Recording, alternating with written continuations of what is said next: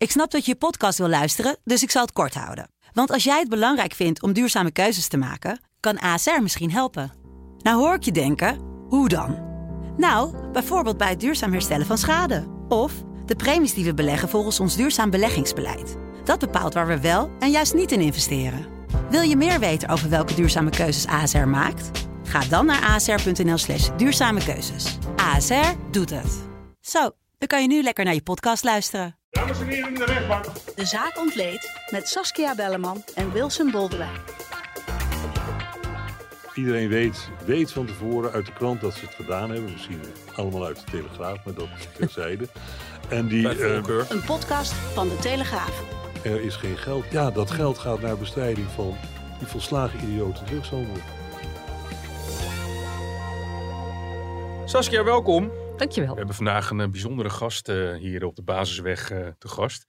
Dat is de Telegraaf, hè? waar de Telegraaf ligt trouwens, voor wie dat niet weet. Rechtspsycholoog Peter van Koppen. Een man die zich kort gezegd bezighoudt met de vraag of verdachten eigenlijk wel veroordeeld konden worden. Op basis van het bewijs dat er lag of ligt. En of getuigenverklaringen betrouwbaar zijn. En het antwoord valt in veel zaken niet bepaald mee. Welkom, meneer van Koppen. Dankjewel. Ja, voornaam is Peter. Yes, Mogen we Peter zeggen? tuurlijk. Oké, dan is dat bij deze is dat eh, vastgesteld. Wat is eigenlijk een rechtspsycholoog? De rechtspsycholoog is natuurlijk heel simpel. Een psycholoog die zich met het recht bezighoudt. Alleen dan is de volgende vraag natuurlijk, die ga je stellen. Wat zijn dan de psychologische kanten van het recht? En die, die zijn er eigenlijk redelijk veel. Bijvoorbeeld een hele interessante vraag is. eh, als ik een rechtsregel maak, dan probeer ik dat, eh, doe ik dat om gedrag van mensen te beïnvloeden. Werkt dat wel? Dat is een psychologische vraag. Nou, als je in Amsterdamstraat kijkt, helpt het niet. nou ja, dat, zijn jouw observaties. Maar wat je, wa- er is eigenlijk heel weinig empirisch onderzoek naar de vraag van helpt, helpt het maken van rechtsregels. Wat we daaruit uit weten uit de eh, criminologie, om het direct even over de inhoud te hebben, is dat het eh, steeds zwaarder straffen, dat dat in ieder geval niet helpt. Nee. Nou, dat is een soort Pavlov-reactie die politici altijd hebben. Er gebeurt iets ergs. eh, er wordt een advocaat eh, eh, doodgeschoten. En dan gaan we onmiddellijk dit soort dingen zwaarder straffen. En denken, ja, vraag je dan eerst even af, zou dit helpen? En dus ga je afvragen, en wat voor een doel hebben we nou met het strafrecht? En het doel van het strafrecht is toch in principe, met een paar uitzonderingen, mensen weer laten reïntegreren in de maatschappij. Nou, dat is één kant van de rechtspsychologie. De andere kant, en daar houden de meeste rechtspsychologen zich mee bezig, dat is het gedrag van mensen in het recht. Dus dat gaat bijvoorbeeld in de Verenigde Staten heel veel onderzoek over juries, beslissingsgedrag van juries. Wij hebben heel veel onderzoek gedaan naar beslissingsgedrag van rechters, van politiemensen in opsporingsonderzoek, maar natuurlijk ook van getuigen. En van eh, kinderen als getuigen. Dat is een belangrijke tak van onderzoek in de rechtspsychologie. Van herkenningen en van de, de, de waarde van bewijs. En een van de bijvoorbeeld nieuwe gebieden waar de laatste jaren veel onderzoek naar gedaan wordt, is de, de psychologische invloed op forensisch technisch onderzoek. En wat bedoelt u daar precies mee? Forensisch technisch onderzoekers, die doen dat niet in een vacuüm, die worden ook gestuurd door de context. Ik zal ik een mooi voorbeeld van een onderzoek Ja. geven. Ja, dan gaan we meteen heel, heel zwaar de diepte in. Maar Nou ja, niet zo helemaal zware diepte. In de Verenigde Staten heb je een, een, een, een volgende zaak gehad. Dat is, eh, die zaak heet Brandon Mayfield. Brandon Mayfield was een, eh, een advocaat die getrouwd was met een moslimvrouw. En eh, ook voor een aantal moslimmensen als al advocaat opgetreden was. Nou gaan we even terug naar Madrid. In Madrid vinden de aanslagen op de treinen plaats, waar vele doden bij gevallen zijn. Er werd bij een van de stations in de buurt er een busje gevonden. En in het busje lagen allemaal materialen om bommen mee te maken. En een van die materialen zat in een plastic zakje. En daar werd een, een vage vingerafdruk op gevonden. Niet heel erg sterk. Nou, vanwege het belang van die zaak stuurden die, die Spanjaarden dat naar alle grote laboratoria in de wereld. Onder andere naar de FBI in eh, Washington. En daar gingen we naar die vingerafdruk kijken. En men vindt een match met de vingerafdruk van Brandon Mayfield. En ze denken natuurlijk, bingo, dat is een moslim, moslimvrouw getrouwd. Een foute advocaat natuurlijk, die nog moslimmensen verdedigt ook. Vervolgens eh, keek nog de supervisor ernaar. En die was het helemaal met de onderzoeker eens. En vervolgens eh, huurde eh, de advocaat van Brandon Mayfield huurde een oud FBI-man in om naar te kijken. En die was ook helemaal mee eens, een match. Vervolgens sturen ze die vingerafdruk van Brandon Mayfield naar Madrid, naar die Spanjaarden. En die Spanjaarden denken, ze zijn gek. Dit is helemaal geen match. Want dat is een Amerikaanse advocaat die ook zetelt in Amerika. En die al er is jaren- een match met een, met een, met een gasfleszak Ja, uit Madrid. en die al ook jaren de Verenigde Staten niet uit geweest was, maar dat terzijde. Er zijn twee diplomatieke missies naar Ma- Madrid gegaan om die Spanjaarden te overtuigen dat die FBI toch gelijk had. Maar toen vond men een Algerijn die eh, wel bij die vingerafdruk paste en die gewoon meegedaan had met die bomaanslag. En die Brandy Mayfield die zat ondertussen onschuldig vast. Hoe kan het dat Nou. daar zo'n vergissing mee wordt gemaakt met dat beoordelen van die vingerafdruk? Nou, dat, dat, dat komt omdat mensen een oogkleppen opzetten en zich laten beïnvloeden door contextinformatie. En nou komt het aardige onderzoek wat door mijn Engelse eh, collega eh, gedaan is, Itil Dror. Die heeft aan een aantal vingerafdrukken mensen gezegd, een zaak die ze zelf gedaan hadden, een jaar of twee daarvoor, waar ze een, een absolute match gevonden hadden tussen een vingerafdruk van de plaatsdelict en van de verdachte. En hij gaf aan die mensen die vingerafdrukken die ze zelf eerder onderzochten. En zei, "K- kijk, dit zijn nou de vingerafdrukken uit de zaak van Brandon Mayfield, die iedere vingerafdrukpersoon kende. Wat vind je daarvan? Dat ging dus over hun eigen zaken, waar ze Mhm. zelf een match hadden gedaan. En een groot deel van die vingerafdrukmensen, die veranderden van mening. die zeiden- zagen meteen Brandon Mayfield die in zaten, die die vingerafdruk. zaten, ja, maar dit is natuurlijk een evidente fout. Ach Dus jee, ze ja. identificeerden hun eigen onderzoek als een evidente fout, omdat ze deze contextinformatie kregen. Ja. Nou, dat is een, een belangrijke les voor forensisch technisch onderzoek. Namelijk, zorg dat je in belangrijke fases van je onderzoek zo weinig mogelijk context weet van de zaak. Omdat die je fout beïnvloedt. Ja, die beïnvloedt je fout. Ja. Nou, dat is dan een, een, een, een uitstapje in de eh, rechtspsychologie wat, wat redelijk recent is. Ik wilde eigenlijk heel luchtig beginnen met, met de zaak Clarence Grace. Ja, Omdat ehm, de- die, die staat nog zo op het netvlies van iemand die eerst een soort in een talkshow gaat zitten. En dan een relaas geeft van wat daar gebeurd is in die supermarkt. U kent de zaak denk ik een beetje. ik ken hem uit de krant. Saskia is erbij geweest. En dan gaat iemand die gaat twee weken ervoor, anderhalve week ervoor in een talkshow zitten. En dan zegt ze van, ik heb eh, eh, iemand een duw gegeven. En dan op die rechtszaak komen er filmbeelden. Waarin je eigenlijk een beetje min of meer kan zien wat er nou echt gebeurd is. Ja. En dat vind ik ook een soort van psychologische, ja, dan wil ik een soort schuttingwoord gaan gebruiken, een soort mindfuck. Maar Ja, ik hoe kan het nou dat iemand gaat zitten in een talkshow, A gaat beweren en daarna gaat zitten in een rechtbank en dan blijkt dat B waar is? Althans, Ik denk zelf dat het een poging is geweest tot damage control. Ik vond dat alles daar een beetje op duidde. De, de kleding, eh, een, een onschuldige roze truitje. ehm, het haar niet al te spectaculair opgemaakt. eh, naturel make-up, alles straalde uit. Ehm, Onschuldig ik, imago. ik- ja, exact. En dat, dat werd neergezet daar. Ja, en de beelden die we in de rechtszaal hebben gezien, die toonden toch wat anders. Maar ik denk wel dat, dat, er, dat ze misschien heeft gehoopt dat daar een bepaald psychologisch effect van zou uitgaan. Van, goh, zo'n aardige mevrouw die kan zoiets nooit gedaan hebben. nee. Het is mislukt hoor, de poging, leek mij. Maar, maar dat, is, dat is inderdaad een uitstapje. En ik, ik, wat mij wel heel erg opvalt aan, aan eh, als ik uw afscheidsreden las, als ik eh, boeken van u lees, is dat u eigenlijk altijd heel erg kritisch bent op de gang van zaken. Vanaf aanhouding en verhoor tot en met de rechtszaak. De hele En keten. de hele keten. Dat heeft heel veel te maken met context en de manier waarop, eh, waarop alles wordt geïnterpreteerd. Maar ook dat u zegt van ja, er is kennelijk meteen al vanaf het begin een soort scenario. En alles wat daarna gebeurt, dat moet in dat scenario passen. Ja, maar maar nou, nou stel je het voor, want ik blijf gewoon tutoyeren hoor. Ja, stel graag. het voor Sorry. Ja. Alsof, ik, eh, ehm, alsof het een drama is in het Nederlandse rechtssysteem. Dat is het natuurlijk Dat is het niet. Als je gewoon een simpele vraag aan mij zou stellen. Van, eh, als je verdacht wordt van een misdrijf en je hebt, of je het nou gedaan hebt of niet. In welk land wil je dan het liefste eh, vervolgd en berecht worden? Dan is het nog dan steeds is Nederland. Nederland niet misschien de absolute top, maar in ieder geval bij, bij de paar toplanden. Ja. Want we hebben gewoon een heel net rechtssysteem. Wat je merkt, en dat, dat, dat is het probleem waar ik probeer te wijzen, is dat als het wat ingewikkelde zaken worden, die ook bewijstechnisch wat ingewikkeld zitten, dan gaat het vaak boven het petje van de politiemensen, van de officieren van justitie en van de rechters die er uiteindelijk over moeten oordelen. En dat zijn dus niet alle zaken, maar dat zijn vaak net wat ingewikkelde en vaak ook publiciteitsgevoelige Mhm. zaken. En dat geeft dan misschien de indruk dat ik altijd zo vreselijk kritisch ben. Ik ben kritisch op hoe dat soort zaken gedaan worden.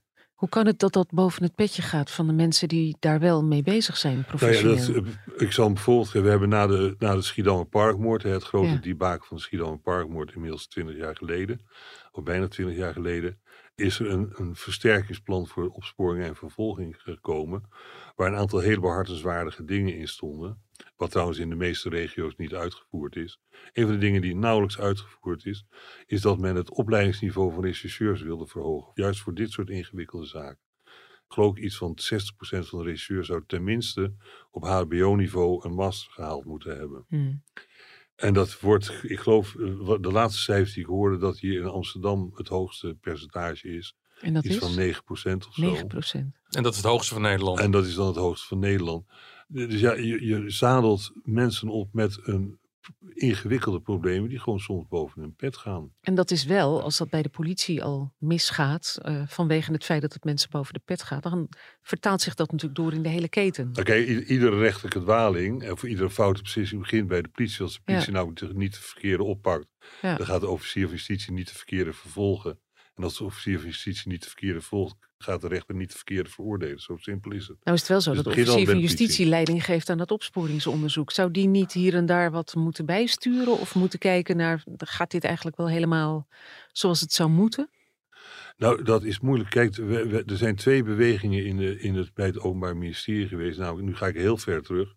Ehm, na de IRT-affaire is eigenlijk eh, de richting geworden dat officieren van justitie veel dichter op het rechercheteam zijn gaan zitten. Ja. Vooral in de wat ingewikkelde zaken. IRT-affaire, even voor de luisteraars, had te maken met de import van grote partijen drugs onder het toeziend oog van politie en justitie. Om de grote vissen Ehm, te pakken. die vervolgens gewoon op de markt kwamen. Ehm, Ja. ja. Dat is de Amsterdamse gestruikeld. versie van de IRT-affaire.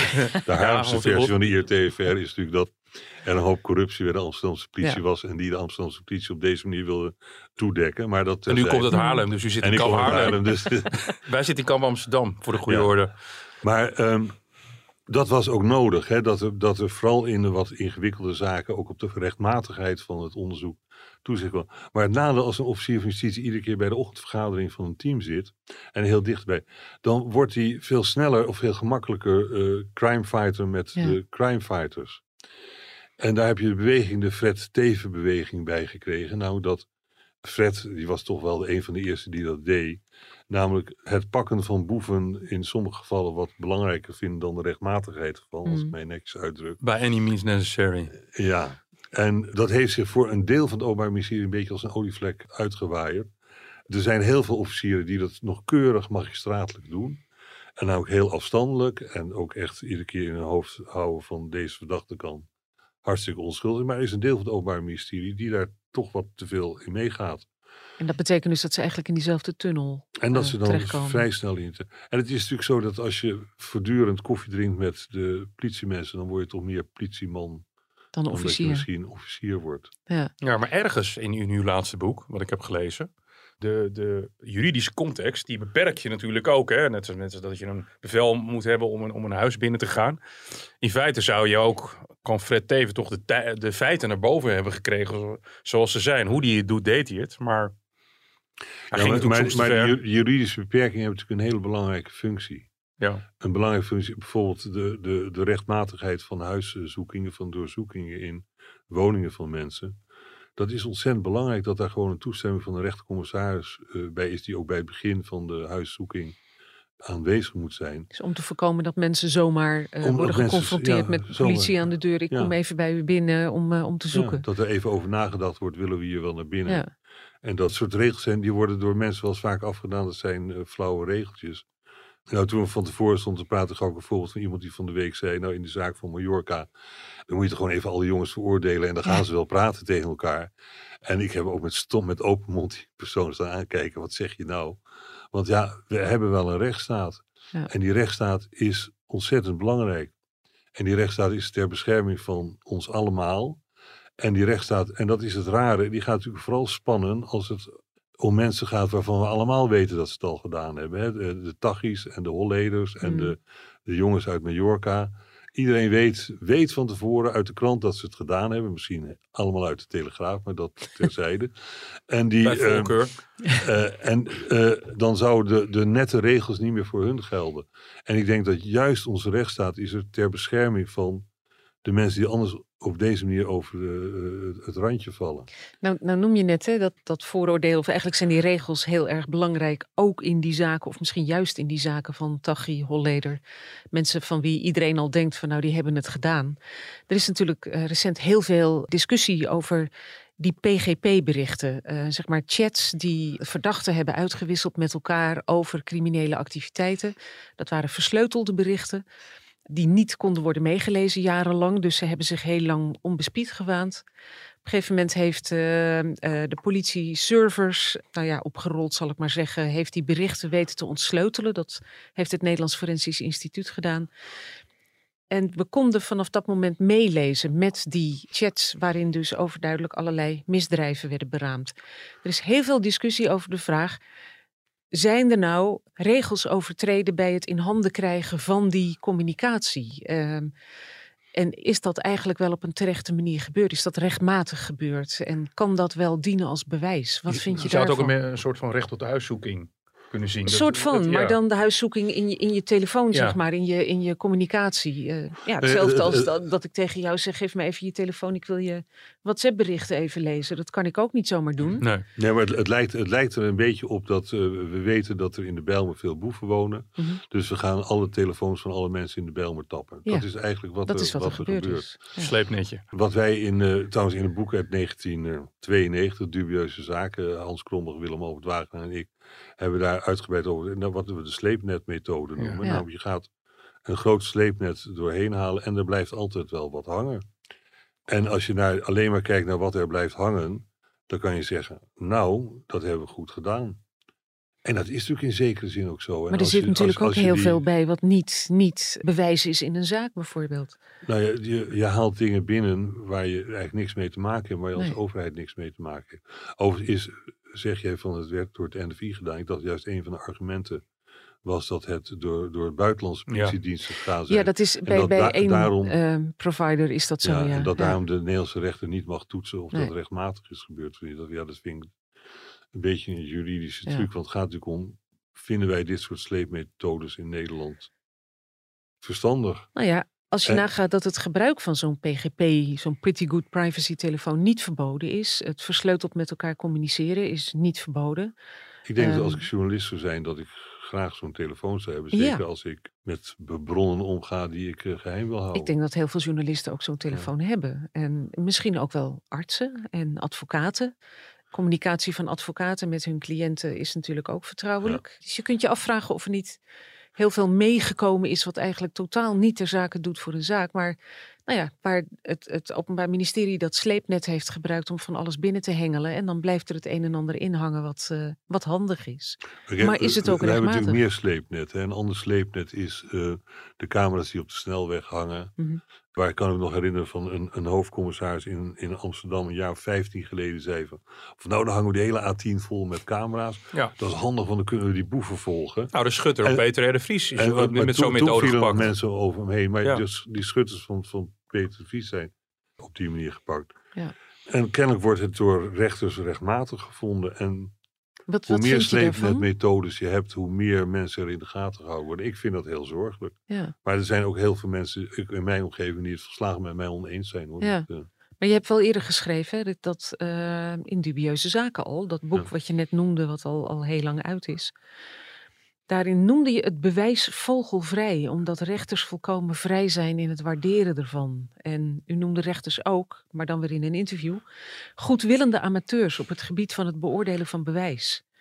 En u, eh, ja, je dat zei dat ik er. Dat er zeggen. Een beetje ah, ja, God, in, in het vuur Oh, van, we keren Ja, terug, we keren terug. ja, vuur ja. van het interview. Maar het is je het Jan- gezegd. Maar het is, eh, het is wel eh, terecht te kijken. De, de opleiding voor juristen, dat gaat over het recht. En eh, wij hebben in Nederland behoorlijk goede, negen goede eh, rechtenfaculteiten. Waar over, eh, juristen over het algemeen behoorlijk goed opgeleid worden. Maar heel veel over het recht weten, maar weinig over de feiten. Ja. Nou, en als je nou in het strafrecht terechtkomt als jurist, dus of advocaat bent of, officier of parketsecretaris of rechter, dan gaat eigenlijk de helft van het werk over de feiten. Feiten vaststellen, maar feiten vaststellen is een, is een wetenschap. Mhm. En iets als wetenschapsfilosofie, of zo, dat wordt aan de rechtenfaculteit niet gegeven. Zelfs eh, rechtsfilosofie is al eh, behoorlijk eh, geknepen bij, bij veel faculteiten. En omdat men dat een soort franje vakken vindt, terwijl het bij, bij het feiten vaststellen is kennis over hoe doe je dat en wat voor, wa- wat voor methodes bestaan ervoor en hoe kan je die tegen elkaar afwegen en wat, wat moet je dan doen met de resultaten van je afweging. Daar hebben rechters geen idee van. Nou zal een rechter zeggen van ja, maar ik kijk naar het, bewijs, naar de feiten. Ik, ik zie vingerafdrukken, ik zie telefoongegevens, ik zie camerabeelden. Ik zie eh, eh, allerlei zaken die worden uitgewisseld met, met medeverdachten die, die belastend zijn. Dat zijn dan toch de feiten? Nou ja, feiten bestaan niet. Hè. Feiten zijn eh, dingen die je waarneemt en die je waardeert vervolgens en daar een betekenis aan geeft. Het is een stuk ingewikkelder dan dat. En kijk, en de bottom line van mijn argument is natuurlijk, wij, wij draaien nu een jaar of twintig project gereden twijfel bij de Vrije Universiteit. En daar, eh, daar laten we niet bij alle zaken, maar bij een deel van de zaken laten zien dat mensen zonder bewijs veroordeeld worden.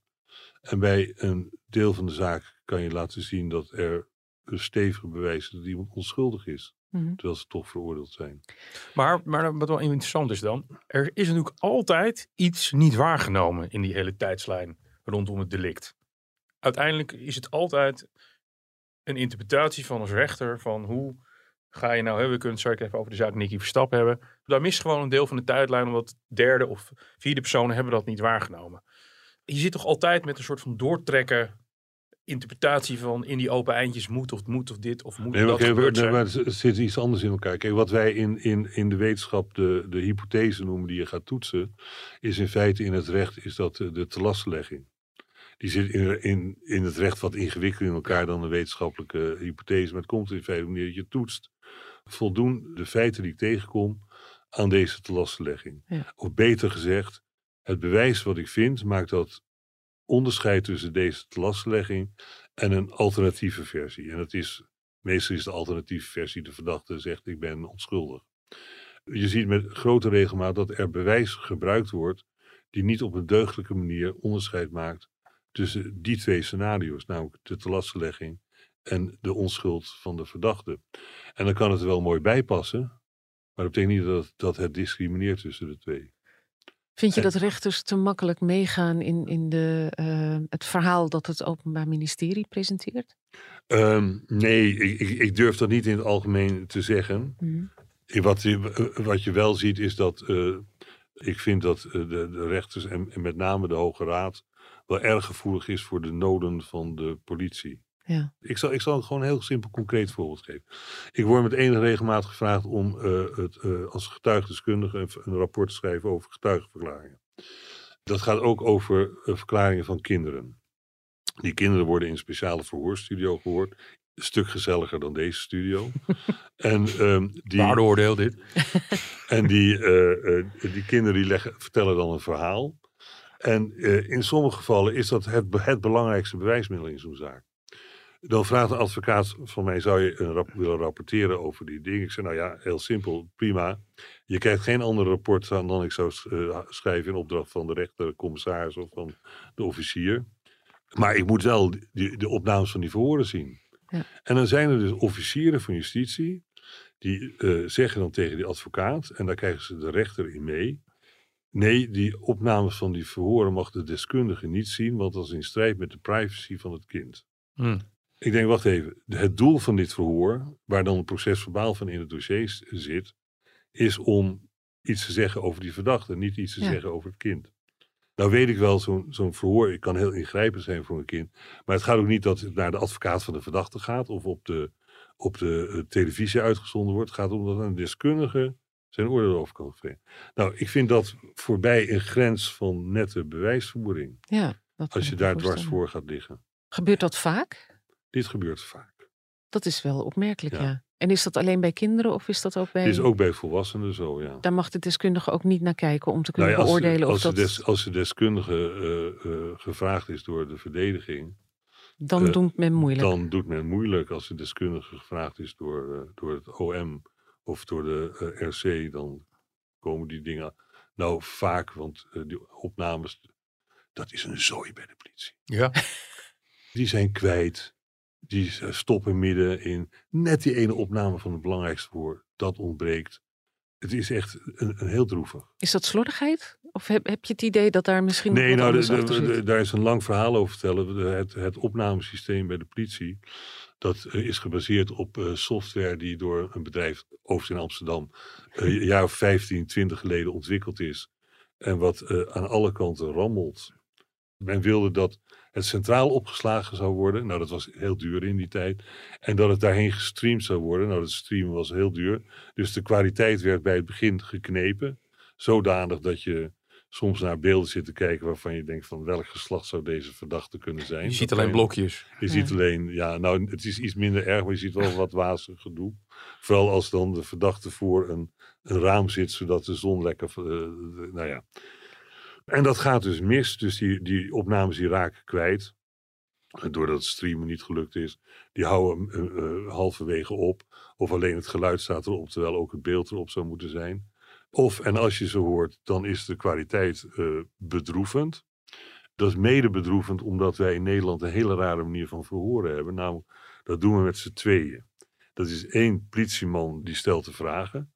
De andere politieman, het kunnen ook vrouwen zijn trouwens hoor, die, eh, die typt. Met het RIA één vingersysteem. Ja, er zijn weinig politiemensen die een echte typecursus gehad hebben. En nou hebben we het zo gedaan dat we het willen natuurlijk niet zoals hier allemaal eh, microfoons op, eh, op tafel hebben. Nee, die worden ingebouwd in de muur. Hmm. En dan wordt het zo gedaan dat die, die laptop, die wordt naast de microfoon in de muur neergezet. Dus je hoort vooral geratel en weinig wat er Nou, gezegd dat, wordt. dat, dat, dat is het probleem. Ze hebben daar dus hele stille toetsenborden voor die Alleen die typen zo snel dat ze meestal vrij snel door een politieman of vrouw omgewisseld zijn met het eigen toetsenbord van ding. En dan heb je dus een ouderwets toetsenbord en daar wordt dan hard op geramd. En dan heb je dus een getuige die heel timide is, die het doodeng vindt om daar te komen praten. die en die praat een beetje praten. zachtjes. En op het moment dat je gaat praten, wordt er getypt. En dan kan je dus die getuigen niet meer horen. Maar dit is toch eentje in de categorie, je had maar één taak. Je kunt als politieorganisatie toch zeggen, we, we- we- we updaten dat of vraag ik nu naar een bekende weg. Nou nee, kijk, de, de, de, wat ze nu geüpdate hebben is de kwaliteit van de beelden. Maar niet de kwaliteit van het, Van het systeem geluid. wat het... eh, ehm, Het lijkt mij de vaart enorm uit een nou, getuigenverhoor te halen. Als je op een gegeven moment zit de, type. Die pist die bepaalt het tempo van het verhoor. Exact. Die bepaalt ook vaak de manier van het verhoor. Want er wordt natuurlijk niet letterlijk eh, opgetypt wat er gezegd wordt. Maar er wordt een formeel proces verbaal van gemaakt. U toont mij een foto. In deze foto herken ik mijn buurman Jan. Dat soort, Niemand eh, die dat zegt op die manier. Nee. En ehm, Dat formele taaltje. En er zijn dus eh, van, die, van die typistes die dan halverwege de zin zeggen: Ik heb het nu zo opgeschreven, klopt Ja. dat? Dus die halen alles uit. Dit wordt nog op een andere manier eruit gehaald. Namelijk doordat eh, ze verhoren voorbereiden. En degene die de vragen stelt, die heeft gewoon een lijstje met vragen. En ehm, die werkt het lijstje met vragen af. En die luistert niet naar een antwoord en borduurt daarop voort. Precies. Dus je komt verhoren tegen in de trant van: eh, Heeft hij met zijn hand aan je kruis gezeten? Zegt het eh, jongetje: Nee, nee. eh, hij zat wel met zijn hand dichtbij, maar hij heeft me niet aangeraakt. Hoe voelde dat hoe je, toen hij aan je kruis? Dat is een letterlijk Ja, ja. citaat uit de verhoren. En dan, dan denk ik, ja, dus de, de typist is met het type bezig, want dat is wel een drama voor die, voor die mensen vinden dat ook vreselijk werk trouwens. En die vragensteller, die is ook niet met die getuigen bezig. Niemand let op die getuigen. Waarom worden verhoren niet opgenomen en naderhand letterlijk uitgewerkt? Nou, ik heb al, ik en mijn collega's, hoor, ik ben niet de enige, hebben al jaren van, je moet onmiddellijk typen met onmiddellijke ingang in verhoorkamers Ja. verbieden. En gewoon uitwerken. En we, een, we een, nemen een het op en het heeft een grote voordeel namelijk dat het eh, veel meer de tijd kost. Want je zit nu, in feite, je hebt een verhoor van één uur, dat kost met typewerk kost het twee uur. Het, type is- dicteert de hele, de Ja. hele context Ja. van het verhoor bijna. Dus dat is vier manuren. Als je nou zegt, we gaan dat één uur verhoren doen, waar we gewoon een gesprek hebben met één van de eh, verhoorders en de andere let op. Dan ben je voor het verhoor twee manuren kwijt. En een van de twee die gaat dat gewoon een klassiek proces verbaal maken. Maar die heeft het voordeel dat hij nog een uurtje opnieuw naar dat verhoor kijkt. En dan kun, vallen je andere dingen op. Ja. En dat is een, een, een betere manier. Maar eindeloos hebben wij geprobeerd de politie daarvan te overtuigen. Dat, eh, En wat is dan hun argument om dat niet het enige argument wat ik gehoord heb tot nu toe is... ja, maar we willen een handtekening van die getuige erop hebben. Meteen. Ja, En ze zijn bang dat die getuige er misschien op terugkomt als hij later het verslag terugleest? nou ja, ze moeten sowieso de getuige de gelegenheid geven om het eh, verhaal te lezen. Maar bovendien, in het dossiers kom ik heel veel procesverbaal tegen... waar alleen maar de verbalisant ondertekend heeft en niet de getuige. Niet de getuige. Bijvoorbeeld als het verhoor per telefoon geweest is, wat nog wel eens voorkomt. En daar doet geen rechter moeilijk over. Nee. Dus waarom je nou per se die handtekening van die getuige eronder wil hebben. En het, het, het vreemde is dat ter terechtzitting, dus door de zittende rechters, wordt er meer waarde gehecht aan de verhoren bij de rechtercommissaris dan bij de verhoren bij de politie. Terwijl ja, die verhoren bij de rechtercommissaris die zijn vaak anderhalf, twee jaar later. Wat bij getuigen toch soms een eh, probleem kan zijn. Ja, dan gaat Dat het is een aanzienlijk formelere spelen. setting. Ja. Hè, van al die, die zo'n politie of zo'n advocaat erbij, zo'n officier erbij, zo'n enge rechter erbij. en dan moet je daar je verhaal houden. En dan denk ik van ja, waarom is hecht je hier meer waarde aan dan een goed politieverhoor de dag na het misdrijf? Moeten we dan nog even, want we zijn nu de hele keten aan het doorgaan. We hebben nu de politie gehad, we hebben de rechtercommissaris gehad. De rechtspraak dus eigenlijk. De- Ja. En, en dan de Kamer op dat moment zelf, de, de meervoudige Kamer of, of welke willekeurige Kamer dan ook. Op Eh, zitting bedoel op je zitting, ja. tijdens de, de Nou, je slaat een belangrijk eh, onderwerp in de keten over. Dat namelijk de advocaat. Ja. Advocaat. En wij, wij hebben natuurlijk in Nederland een, de bizarre situatie dat we eh, gefinancierde rechtshulp hebben. Wat eigenlijk voor de meeste verdachten toch de, de enige manier is om een advocaat eh, te Mhm. krijgen. Want eh, eh, de meeste boeven, ja, die zijn niet voor niets boef, die hebben geen cent te makken. En, en anders is het eh, zwart geld. Of er is al beslag opgelegd Ja. en dan kunnen Ja. ze gewoon geen advocaat betalen. En eh, dus die advocaat die, die werkt in zijn eentje, soms met z'n tweeën. Die staat tegenover een officier van justitie die een, eh, een machtig eh, politieapparaat eh, op ieder moment kan laten opdraven. Die een eigen forensisch technisch Mhm. instituut heeft, nou het Nederlands Forensisch Instituut. Die een eigen forensisch psychologisch instituut heeft, nou NIFP, eh, waar forensische psychologen en psychiaters kunnen opdraven. Op het moment dat een advocaat zegt van ik, eh, ik wil daar een deskundige naar laten kijken, moet hij met een argument komen. Nou, nu zal ik een, een, echt, iets waar, waar ik me echt boos over maak zo langzamerhand. Het NFI is tegenwoordig verkort aan het rapporteren. Dat betekent dat een rapport van het NFI, dat ziet er als volgt uit. Wij hebben een, eh, een, een sample van de plaats licht gekregen. We hebben een referentieprofiel van de verdachte. Die daar hebben we twee DNA-profielen van gemaakt. En eh, die matchen met elkaar. Punt. Dat is alles. Nou, iets, het staat meer, meer termen. En bovendien staat het meestal in, in, in formuleringen die geen rechter echt goed begrijpt. Maar dat terzijde. Daar is geen enkele manier controleerbaar. Er zitten geen piekenprofielen bij. Er zitten geen laboratoriumaantekeningen bij. Dus waarom zou ik deze match nu moeten geloven? Omdat de deskundige van het NFI dat zegt. Nou is het vervelende van het NFI in dit verband... dat het toch wel een van de betere forensische instituten ter wereld Hmm. is. En dat weten Nederlandse rechters en, en officieren. Dus die zeggen, ja, Dus die NFI. accepteren dat. ja, maar er zit een, wel een hele hoop interpretatiestappen vaak in.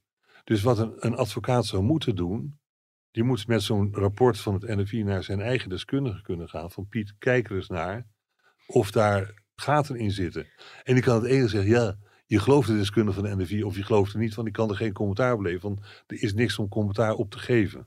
Dus er zou een meer eh, ruimere optie moeten zijn voor technisch contra-onderzoek aan de kant van de advocatuur. Nou, en nu komt het. Er is een belangrijk arrest van de Hoge Raad, het, het vingerafdrukarrest, in een zaak waarbij op deze manier een procesverbaal was van de mensen van Havank, hè, van de vingerafdrukclub. Waarin stond, nou, dit is een match tussen de vingerafdruk van de plaatsdelict en van de verdachte bingo. Die zaak is doorgeprocedeerd tot de Hoge Raad. En de Hoge Raad zei van ja, die advocaat was steeds contra-expertise, zowel bij de rechtbank als bij het Hof, niet gekregen. Maar die heeft natuurlijk wel recht op, zeker bij zo'n rapport, waaraan je niet kan zien op welke gronden de vergelijking nu gemaakt is. Dus is gewoon een juridische grondslag om als advocaat te zeggen: ik wil gewoon uitgebreide rapporten van het NFI als het over DNA gaat of over welk ander onderwerp dan ook. Is dat uit En advocaten efficiëntieoverwegingen? accepteren dat allemaal. Bedoel, Nou, ik- niet allemaal hoor. Nou, ik hoor ja, ze geregeld daar tegen te hoop lopen. Alleen dan wordt de gevraagde contra-expertise toch vaak afgewezen. Dus ik, Ja, ik nee, heb zelf gaat- altijd het, gaat- gevoel gaat die, niet, die, Je moet niet vragen om context, maar je moet beginnen met vragen. Ik wil een rapport wat waaruit blijkt deugt. hoe ze tot Ja. deze conclusie gekomen En waarom zijn. zijn die verkorte rapporten er tegenwoordig? Is dat uit Efficiëntie, efficiëntieoverwegingen? efficiëntie. Dat is het enige. Hm. Niet En, maar die piekenprofielen hebben er nooit bij gezeten. Het piekenprofiel is een beetje de, de kern, maar er zijn allerlei andere dingen die reden van. Maar die piekenprofielen zou je tenminste Ja. moeten hebben. Die hebben er nooit bij gezeten. En de NFI'ers zeggen dat het mag op grond van de wet niet. Dat, dat hebben ze zelf gefantaseerd. Eh, er is een regeling namelijk dat zij aan de politie geen piekenprofielen mogen verstrekken. Omdat toen de tijd de wetgever bang was dat de politie dan zijn eigen DNA-databestand zou gaan maken. Gaan ze echt niet doen, daar hebben ze helemaal geen tijd Nee, voor. natuurlijk niet. Maar dat betekent niet dat je niet aan een advocaat of aan een officier of aan een rechter zou Nee. mogen verstrekken. Nee. Nee, dat Ja. lijkt me in een zaak wel cruciaal dat je beschikt over alle informatie. En, Het- en, het valt- en, en weet wat, hoe dan hoeveel ook op, waarde er eh, gehecht wordt aan, aan DNA-bewijs. Zonder dat er eigenlijk serieus die ene advocaat daarnaar heeft kunnen kijken. Nog afgezien van dat hij het probleem heeft dat hij zijn, zijn deskundige niet kan betalen. Want ja, die, die financiering die gaat over, Hmm. eh, alleen maar over de uren van de advocaat. Als ik jou zo hoor, dan is eigenlijk eh, zeg maar dat met gelijke wapenen kunnen strijden, is helemaal niet eh, aan de orde. Die advocaat die staat daar gewoon in zijn eentje tegenover dat immens grote apparaat van het OM met al die organisaties die daaraan vasthangen. Nou, dat vingerdrukarrest moet dan wel een klein beetje een stap in de goede richting zijn. Nou ja, dat is inmiddels al een jaar tien geleden dat arrest hoor. Hmm. Het is. Maar kijk, het, het verbaast mij dat er, er weinig advocaten zijn die te hoop tegenlopen. En weinig Ik heb ze nog nooit horen spreken inderdaad over verkorte rapporten en dat zij een compleet rapport willen. wil- Wel over de zeggen, resultaten. Ja, het rare, het rare is van het NFI ehm, is natuurlijk in, eh, in, in zekere zin is het een politielaboratorium. Ja. Die zeggen van ja, wij willen best uh, uitgebreider, maar dan moet het in opdracht van de officier Ja. van justitie. Wij van WC Eend krijg je toch ook? Sorry? Ja. Wij van WC Eend Ja. moeten onze eigen... Nee, maar, nee, maar wat, het, wat er gebeurt dan, die officier van justitie zegt dan, ja, die advocaat moet wel beargumenteren waarom je uitgebreide rapport Ja. in dit geval. Ja. Ja, dat kan niet, omdat het rapport dat geen handvatten toe biedt. Het is heel bizar. Dan heb ik laatst een zaak meegemaakt waarin een contra-expertise wel was toegewezen. En die is uitgevoerd door het, ehm, het forensisch laboratorium van de eh, Universiteit Leiden, het, het medisch, Ja. ehm, het forensisch instituut. Van Peter de Knijf. Exact. Die hebben op een gegeven moment, dat was in de Mallorca-zaak trouwens, eh, Hmm. de, de zaak waarin negen verdachten terechtstaan voor eh, betrokkenheid bij de dood van Carlo Heuvelman. Het ging om het DNA op de schoen van de hoofdverdachte. Ehm, het Leidscentrum heeft dat onderzocht en heeft geen DNA gevonden. Terwijl het NFI wel DNA van hem vond. En de deskundigen zijn vervolgens allebei uitgenodigd op de zitting om uit te leggen hoe kan dat nou? En daar was het verhaal eigenlijk vooral van de, het Leidslaboratorium. Van ja, het NFI gebruikt software die geavanceerder is dan de software die wij hebben. En met dezelfde software zouden wij mogelijk hetzelfde resultaat hebben gevonden. Het ging trouwens om een minimale hoeveelheid DNA. En nu lopen het volgens mij twee verhalen door elkaar heen. Zegt van ze hebben de degen. Ik ken, ik ken het deel niet. Ik heb wel gerapporteerd in die zaak, maar over heel iets Maar anders. over iets anders, ja. Ehm, ik ken het, het deel van de DNA heb ik niet gelezen, maar je zegt van de, ze hebben wel, wel of geen DNA gevonden. Dat gaat erover van aan de laboratoriumtafel vind ik lichaamsmateriaal op zo'n schoen. En op het moment dat het NFI dat gevonden heeft en het is minimaal materiaal, dan denk ik dat er niks meer nieuws te vinden is op die schoen. Nou ja, Bovendien zijn de mensen bij de NFI behoorlijk goede sporenzoekers. Als je zo'n schoen dan geeft aan Leiden, dan vinden ze waarschijnlijk niks. Maar ik denk dat er iets anders aan de hand is. Namelijk dat er een extract gemaakt is door het NFI. Ja. En het extract naar Leiden gegaan is. En dat er kennelijk zo minimaal hoeveelheden DNA in zaten. dat het niet meer te detecteren viel. Dat het uiteindelijk niet meer te, te Ja. detecteren voor. Dat, dat is ook dat, nog dat genoemd is, als is een niet een kwestie van een mogelijkheid. computerprogramma, Ja. denk ik. Nee, ook maar dit is genoemd van- als een, als een eh, mogelijkheid hoor. Dat is een feit. Zullen we nog even de keten afmaken? Ja. Want we hebben de politie gehad. We hebben het OM gehad. We hebben de rechtercommissaris gehad. We hebben nu ook de verdediging gehad. De zitting zelf. Wat ik zelf altijd heel ingewikkeld vind bij zittingen. Saskia die vindt dat niet ingewikkeld. Zegt misschien wel over mij. Je zit daar de hele dag geconcentreerd te luisteren. Wat volgens mij bijna een soort van bovenmenselijk is. Om zo lang geconcentreerd te zijn. Maar hele essentiële zaken. U bent rechtspsycholoog. Is dat überhaupt wel mogelijk dat je zo lang zo geconcentreerd kan zijn? Nee, natuurlijk niet. De, de, de spanningsboog is een uur of twee. En dan moet je even koffie gaan drinken. Ja. En ja, ik, ik vind rechters ook altijd extreem lang doorgaan. Ik heb daar ook bewondering voor hoor. Op een bepaald moment moet ik altijd gewoon plassen. En dat, eh, dus ik, heb, ik heb wel met enige regelmaat gezeten daar. Als ik verhoord werd als deskundige. Dat ik zeg, mag ik nu even een kleine plas, plas Ja. plassen? Dat, Nou lassen ze die meestal ook wel in hoor, Ja, dat klopt, dat tijdens klopt. rechtszaken. Maar- maar er wordt nog. altijd, altijd even gepauzeerd, maar kort. Ja, dat wat, klopt. wat mij voor jullie veel lastiger lijkt. Jullie kennen het dossier niet als Nee, journalist. dat klopt.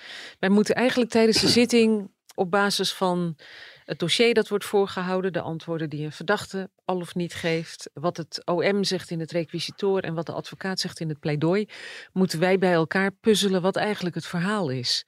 En waar je regelmatig tegenaan loopt, is dat de feitenbehandeling eigenlijk zo sumier is dat je dat hele verhaal voor je gevoel niet kunt vertellen. Ja, en dan krijgen we wel eens kritiek, hè, dat verhalen niet kloppen of niet volledig zijn. Dat is niet zo gek. Nee, ik lees wel zaken die ik ken waarbij als deskundige opgetreden ben. Ja. Dan klopt het verhaal in de krant niet Nee, dat altijd. klopt, dat kan. zeggen.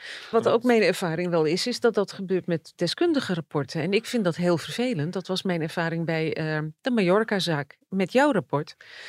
Ik weet dat je een rapport hebt opgemaakt. Ik heb geen idee wat erin staat, want het Openbaar Ministerie heeft er een heel klein stukje uitgehaald. De verdediging haalde er vervolgens een stukje uit en dat paste allebei naadloos in het verhaal van aan de ene kant het OM en aan de andere kant de verdediging.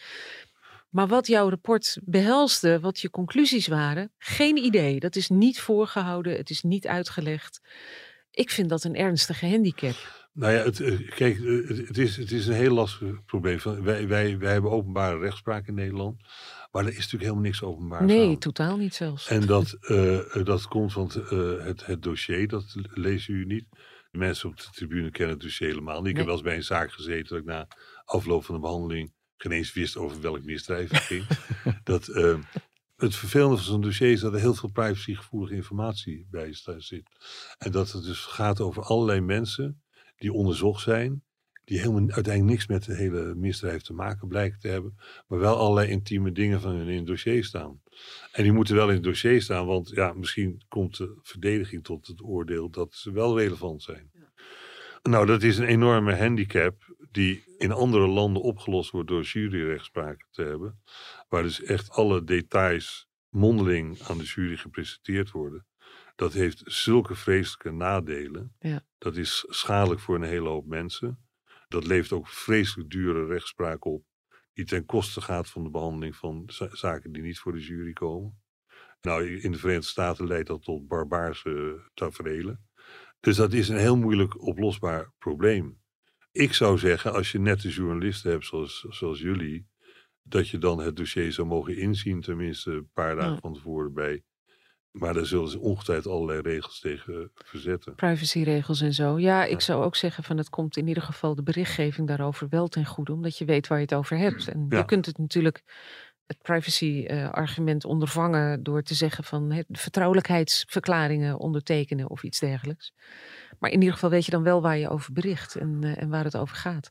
Ik begreep ook dat, dat jij niet echt heel erg blij was met de manier waarop met jouw rapport werd omgesprongen in die Mallorca-zaak. Nou ja, oké, wat, wat, wat, wat het, eh, ik heb het requisitoor gelezen van de, van de officier. Wat er in mijn rapport staat, is gewoon een algemene inleiding over wat is nou een getuigenverklaring en waar kan je nou aan afzien. Er staat één alinea in dat stuk waar je zegt van ja, consistentie is een moeilijke maat voor verklaringen, want ook getuigen die eh, ware verklaringen afleggen, die zijn in zekere mate inconsistent. Nou, al was het maar doordat andere mensen die ondervragen, andere vragen gesteld worden, dat op dat moment in je hoofd andere delen van de gebeurtenis naar boven komen. Er zitten gewoon altijd kleine verschillen tussen. Ja.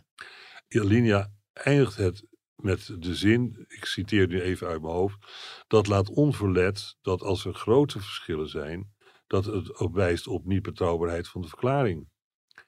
En die zin lieten ze weg. En die, de officier citeerde die zin en liet de laatste zin weg. En dat heet denatureren van wat Ja. de deskundige... Dat irriteerde mij maatloos. Ik vind dat ook een soort oneerlijk citeren, alsof ik Ja. dit soort ongegeneerde onzin zeg. Hey, we hebben nu de keten even doorlopen. Mhm. Maar ehm, zullen we een beetje proberen het laatste deeltje, wat we nog over hebben. De invloed van Den Haag op crimefighting. Eh wat, wat je nu veel ziet, want daar zijn we ook heel even mee begonnen. Daar wil ik ook een beetje mee, Mhm. mee afsluiten. Wordt het druk op de rechtspraak vanuit de politiek, vanuit de maatschappij om, om, om harder en strenger te straffen? Die wordt steeds groter. Er, er worden ook zware straffen opgelegd. Maar de rechtspsychologische kant ervan is dat het rationeel gezien eigenlijk heel, fijn, heel weinig zin heeft. Nou ja, kijk, het, het, het, het circus van het Nederlandse strafrecht, dat draait natuurlijk om, de, om drugs. Dat circus dat eh, wordt in stand gehouden door, eh, door de overheid zelf. Namelijk door te zeggen, we gaan iedere keer harder straffen. Dat betekent alleen maar dat handel in drugs lucratiever wordt. Mhm. En dat er steeds meer jonge gassies rare dingen gaan doen. En er een leuk verdienmodel in zien. En dat er enorm verdient. Ik zou je, zou je een voorbeeld geven van eh, wat mij verbaasde zelf. Ik had voor mijn afscheidsreden bij de Vrije Universiteit had ik een, gekeken naar hoe zit het nou eigenlijk met oplossen van eh, moord- en doodslagzaken. Dat vond ik eigenlijk heel, heel simpel. Ik had twee jaar alle moord- en doodslagzaken genomen. Dat daarvan eh, 50% binnen één dag opgelost is. Mhm. Dat is natuurlijk voor de hand. Hè? Als mijn vrouw vermoord is, heb ik het gedaan. En de meeste sta ik er wel naast. De beroemde melden. 24 uur, zeg bloedende maar. mes. Ja, en ehm, nou dan, dan nog een, een een paar dagen later heb je 60% opgelost en dan neemt het steeds meer af. Uiteindelijk blijft er 20% van de zaken blijft onopgelost. Sporadisch komt er nog eentje bij, maar eigenlijk omdat wij in Nederland cold cases onderzoek zo slecht geregeld hebben, worden die 20% eh, niet meer opgelost. Vroeger zaten bij die 20% zaten de Jugo's. Dat waren de Hm. Joegoslaven die ingevlogen werden, die liquideerden, die vlogen dan weer naar Joegoslavië. Dat waren eigenlijk per definitie onoplosbare zaken. En nu zie je dus de jonge gassies iemand omleggen voor luttelijke bedragen. En die doen het nog zo ontzettend onhandig. Maken heel Dat veel zijn- beginnersfouten. Terwijl dat ze inmiddels in de categorie van de 50% die in binnen één dag Ja. opgelost worden eh, terechtkomen. Dat komt uitsluitend door het volslagen idiote verdienmodel waardoor door de overheid gecreëerd is. En natuurlijk niet alleen de Nederlandse overheid, ik bedoel, het is een internationaal probleem. Maar die hele war on drugs, die wordt alleen maar versterkt door te roepen. En dat gaan we nu beter Ja. aanpakken. En we gaan een speciaal onderzoeksteam eh, met zoveel miljoenen gaan we weer opzetten. En die jonge gassies die je noemt zijn eigenlijk het kanonnenvoer. Ja, Die worden gewoon opgeofferd. en die worden opgeofferd. En bovendien, inmiddels worden die moorden op zo'n manier gepleegd dat er ook omstanders opgeofferd worden. Of vergismoorden begaan worden. En de enige manier waar je een einde kan maken is dat verdienmodel weghalen. En de, wat- en de strafrechtketen, die raken verstopt. Wat zou je moeten doen gehad. dan? Legaliseren? Eh, nou, ik denk, ik denk dat de overheid drugshandels zelf stevig in handen moet geven en ver onder de prijs moet gaan leveren. Zelf drugshandelaar worden? Ik denk dat dat de enige op. Kijk, eh, eh, men heeft het nu zo uit de hand laten lopen dat dit soort drastische maatregelen, denk ik, de enige mogelijkheid is. Maar kunnen wij, dat kunnen wij als Nederland niet alleen doen, toch? Nee, dat is natuurlijk ook het grote probleem. En, maar als ik zie vanochtend in, in jullie concurrenten NRC lees over dat er nu weer toch uitgesteld wordt tot eind volgend jaar om eens een keer iets Ja. aan de wietproductie te gaan doen. En, en daar zijn we al vijf jaar mee bezig, Ja. mensen. En, en, dat, dat, en dat is een klein stapje, terwijl in feite wiet, wiethandel in Nederland nog meer of meer vrijgegeven is. En dan hebben we het nog niet over alle andere problemen, alle, alle kook die hier op de, de Zuidas er doorheen gaat. Ja. Maar zouden de mensen uit de, uit de keten zelf, Saskia, niet eens een keertje veel meer met een vuist op tafel moeten slaan? Want wij, wij horen eigenlijk altijd die politiek, hè? Die, die, Hmm. de, de minister van Justitie en dan gaan we weer naar Calabrië. En we gaan weer naar die daar maffia-gevangenis in eh, eh, daar. Terwijl, misschien moet hij de rechter eens een keer zeggen, weet je, ik kap er eventjes een maandje mee. Ja. Ik wil dat jullie wat gaan doen. Ja, ik denk niet dat dat de oplossing is hoor. Dat zal weinig indruk maken op, eh, op politiek Den Haag, denk ik. Het is de wind die daar waait op dit moment. En dat gevoel dat die war on drugs en, en ook de strijd tegen die georganiseerde criminaliteit alleen maar harder, harder, harder moet. Ja, en we zien de afgelopen jaren dat het niks heeft uitgehaald. Nee, maar dat, Ik, dat eh, weten die politici, die weten dat zelf ook. Dit zijn weten- slimme mensen. Ja, Alleen die, hebben, die moeten een, een verhaal, Nou ja. storytelling, die moeten een verhaal verkopen. maar ik denk niet als rechters een maand gaan staken en zeggen wij doen het niet meer, dat dan politici denken, oh oeps, laten we dat maar niet meer doen. Die denken aan hun kiezers en die denken aan het feit dat ze, dat ze de volgende periode weer in de Kamer willen zitten of minister willen worden of En wat, wat staatssecretaris. dacht je van de mogelijkheid dat rechters zeggen wij geven voorrang aan zaken die niks met drugs te maken hebben? Want dat zijn slachtoffermisdrijven. En dan inbraken. misschien wel degene die zich wel met drugs bezighouden langer in voorarrest blijven laten zitten? Of laat je ze lopen? Dat moeten rechters over veroordelen. Dat, eh, ja, ik, bedoel, kijk, ik weet dat het allemaal eh, ingewikkelde problemen zijn. Ja. Maar e- één ding is volgens mij glashelder. De manier waarop het nu aangepakt wordt is uitermate contraproductief. Ja. Nou, je ziet dat Het inderdaad de wachtlijsten voor andere zaken, eh, Ja. die veel mensen veel zwaarder treffen, steeds langer worden. De zaken liggen drie, vier jaar op de plank en dan worden ze soms alsnog eraf ge, afgemieterd. Dat doet iets met het rechtvaardigheidsgevoel Maar ik zal een andere kant van dit probleem. Kijk, we, we, we hebben, we zeggen er moet ontzettend, worden ontzettend veel politiebrains gestopt in het bestrijden van eh, georganiseerde criminaliteit. Mhm. Die vrijwel allemaal met, met drugshandel te maken heeft. Dat wordt weggehaald bij andere afdelingen Ja. van de politie. Een van de afdelingen waar dat weggehaald wordt, zijn het onderzoek naar cold cases. Het is in feite in Nederland is er één min of meer serieus cold case team. Ik zeg min of meer omdat hij ook naast cold case een hele hoop andere taken moet doen. En dat is in Rotterdam onder eh, leiding van René Bergweg. Mhm. En verder is het eh, dus één, twee mensen, drie mensen. En dan meestal niet mensen die Ja. deze zaken aankunnen. Omdat cold cases per definitie de ingewikkelde zaken zijn. Anders waren ze geen cold case geworden. zijn. Zou het geen Ja. cold case. Er wordt dus tegen ouders van kinderen die vermoord zijn gezegd van nou, je, jouw zaak ligt nu bij het cold case team. Dat betekent dus uitsluitend dat die op een andere plank ligt te verstoffen. Ja. Ik vind dat je als overheid helder beleid moet voeren. En je moet of zeggen, cold cases doen we niet. Wat nu in feite de praktijk is. Bijna de praktijk, laat ik zo zeggen. Mm. Of je moet zeggen, we gaan ze serieus aanpakken. En iedere poging, ook vanuit de politie zelf en het Openbaar Ministerie, ook die wij gedaan hebben, om te zeggen, laten we die cold cases nou op een andere manier organiseren, zodat tenminste een deel daarvan opgelost kan worden. Je gaat ze niet allemaal oplossen, maar in ieder geval een deel serieus aangepakt kan worden. Dat stuit allemaal van, ja, er is geen geld. Ja, dat geld gaat naar bestrijding van die volslagen idiote drugshandel. Ja. Maar je kunt toch ook niet van de een op de andere dag zeggen: we laten dat maar le- lekker zitten en we gaan ons richten op andere zaken die niks met drugs te maken hebben. Dan laat je het speelveld helemaal Nee, maar kijk, open. Ik, ik heb ook niet van de een op de andere dag. Maar de situatie nu zo dat het beleid waarvan we allemaal weten dat die absoluut contraproductief en schadelijk is voor de Nederlandse samenleving. Gaat gewoon toch door. En dat gaan we toch door. En dan zeggen we, ja, en dat zijn die jongetjes, die doen het allemaal. Ja, maar die jongetjes zijn wel gecreëerd Ja. door het verdienmodel wat door, de, door deze overheid gemaakt is. Door de grote vraag.